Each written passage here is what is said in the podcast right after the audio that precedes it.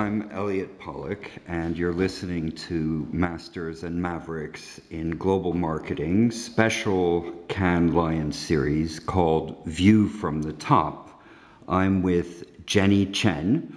She is the Global Senior Manager of Digital Marketing at Adidas or Adidas. Hi, Jenny. Hi, Elliot. Hi, everyone. How should I pronounce Adidas? That's a good question.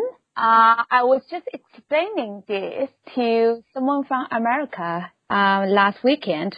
So I think yes. the European way, at least from my understanding, is Adidas. But I think from like people from American, I think they will pronounce Adidas. And then my first time, you know, talking to people about Adidas in Europe, they will be like, what?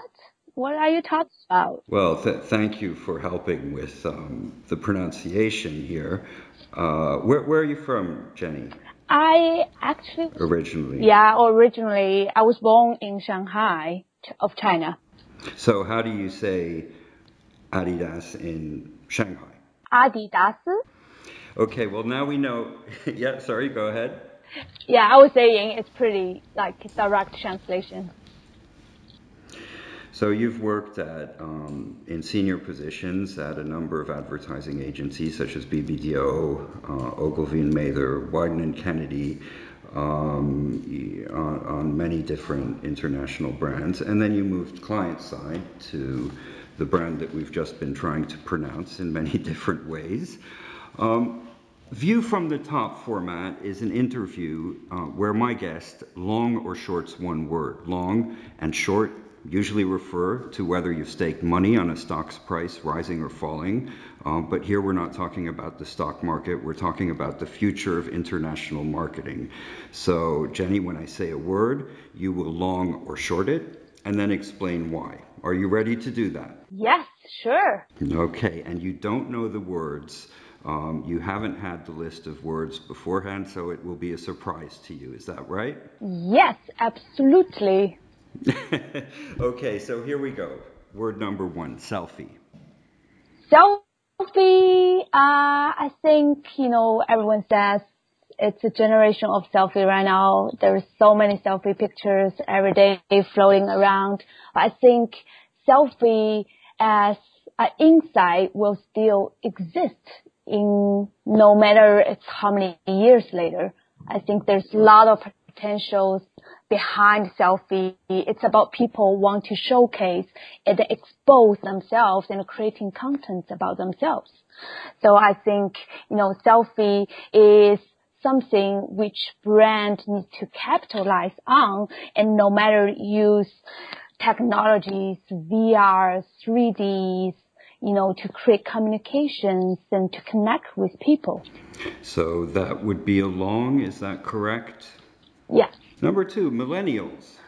Millennial, uh, I hate to admit, I'm a millennial, um, theoretically, but I think I'm kind of between Gen Z and millennial. Um, the reason why is I think I was born in a in the turning point of in international, uh, you know, internet age that, you know, not until um, 18 years old, I have my first cell phone. And I was going past the generation that we still need to dial in to connect to internet, connect with the world. While for Gen Z, they actually, you know, three years old of my nephew, they're playing on the iPad every day. So I think that's really, really interesting to see how fast internet and technology has been going through in the past you know, 10 years. So would you short or long millennial? Uh, short. Word number three, Uber. Um, I'm a Uber user. I really like Uber. Um, I think especially the concept behind it. It's about how Uber disrupt the industry that makes demand and the need from the consumer um, put that at the first place. So I will put long for for Uber. Okay, emotion. Emotions um, if you translate emotion into internet language, I would say emoji. Um, and I do think everyone has emotion and how brands connect with people is through emotions and through storytelling. That's really, really important. That will always be true. So I will put long for emotion. Fantastic and interesting to me at least how you um, frame it as emoji in internet language which is it is it i'm just curious what you think. Is it a universal language or does it differ in different places? Um, i think it is a universal language because you know it's like Facebook just have a lot of new emoji coming up last weekend and all of my friends start to use it. And I think this is the, like I would say the millennial and the Gen Z generation of how you express yourself through the age of the internet you don't need to say something. And I, I will say like, you know, a lot of, you know, there will be new things coming up. Maybe there will be only an emoji mobile app coming up that people just, you know, you don't need to say anything any, anymore. You just send over emojis to each other. That's all. That's wordless. Yeah. But it's, you know, explain everything. Number five, co-creation. That's really interesting. And, uh, I think, right now in um, between the brand and consumers, the relationship has been changed. It's not right now. It's not only about brand. It's the people who providing content and assets to the consumers. I think it's an age of open source, which is about brands open it up to allow the consumers in. So that's the process of co-creation.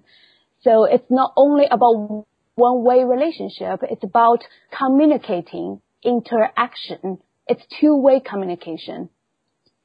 I will put long. Six, control. I think right now it's uh, because of all the fast growing internet and platforms and contents, there's less and less control for people to look at those contents and for brands to, you know, get to know their consumers, you know, in details.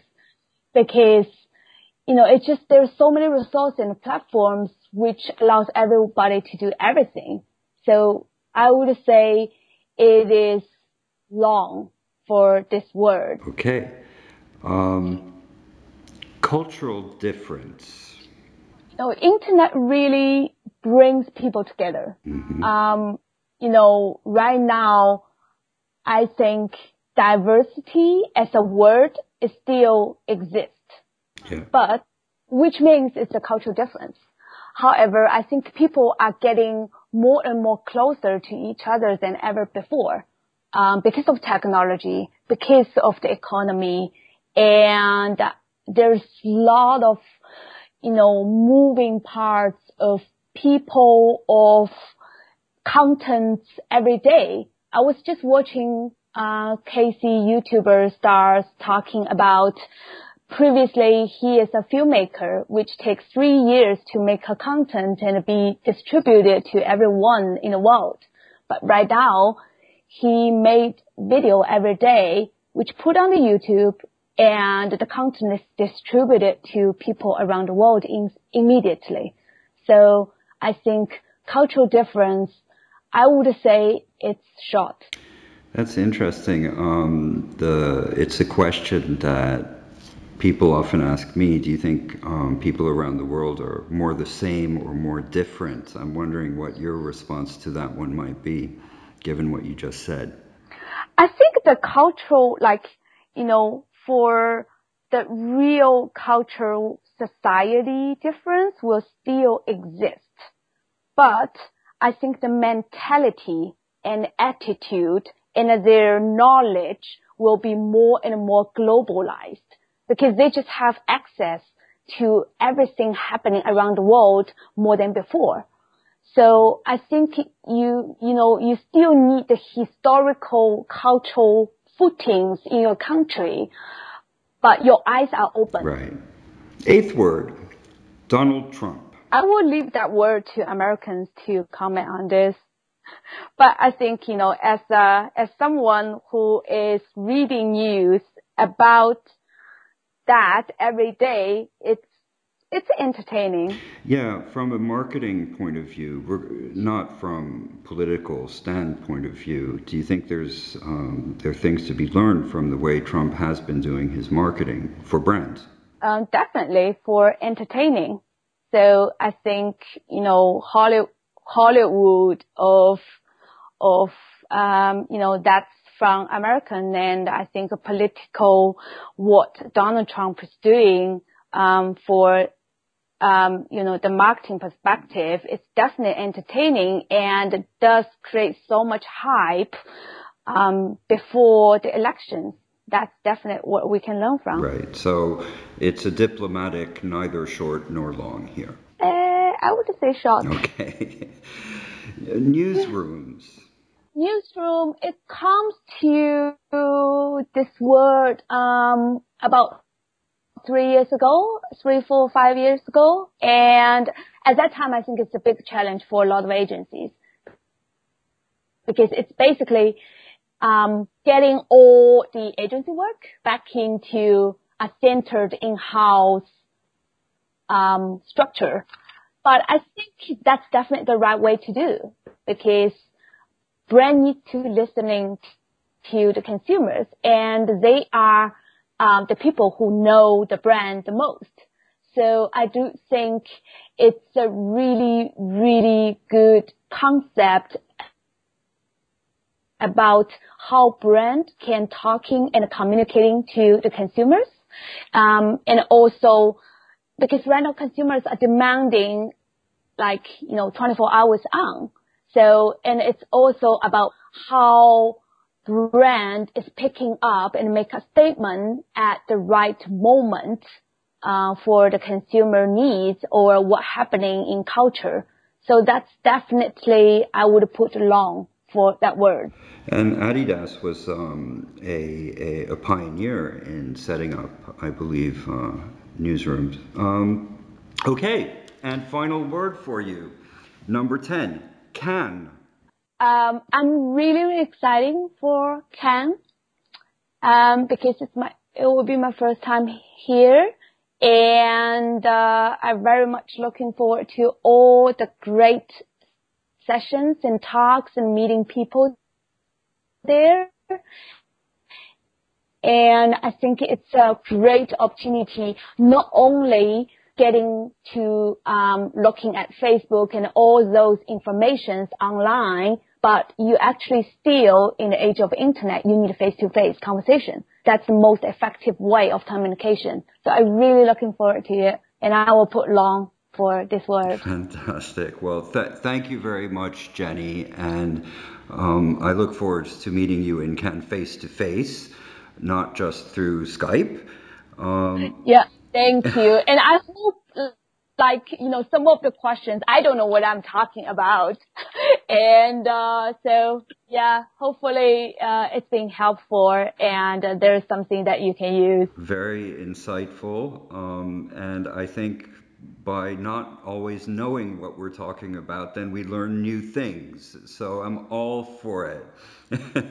okay. Okay, cool. Thank you so much. And I'm looking forward to meeting you in Cannes. Yeah, thank you. Take care, Jenny. Bye. Take care. Bye.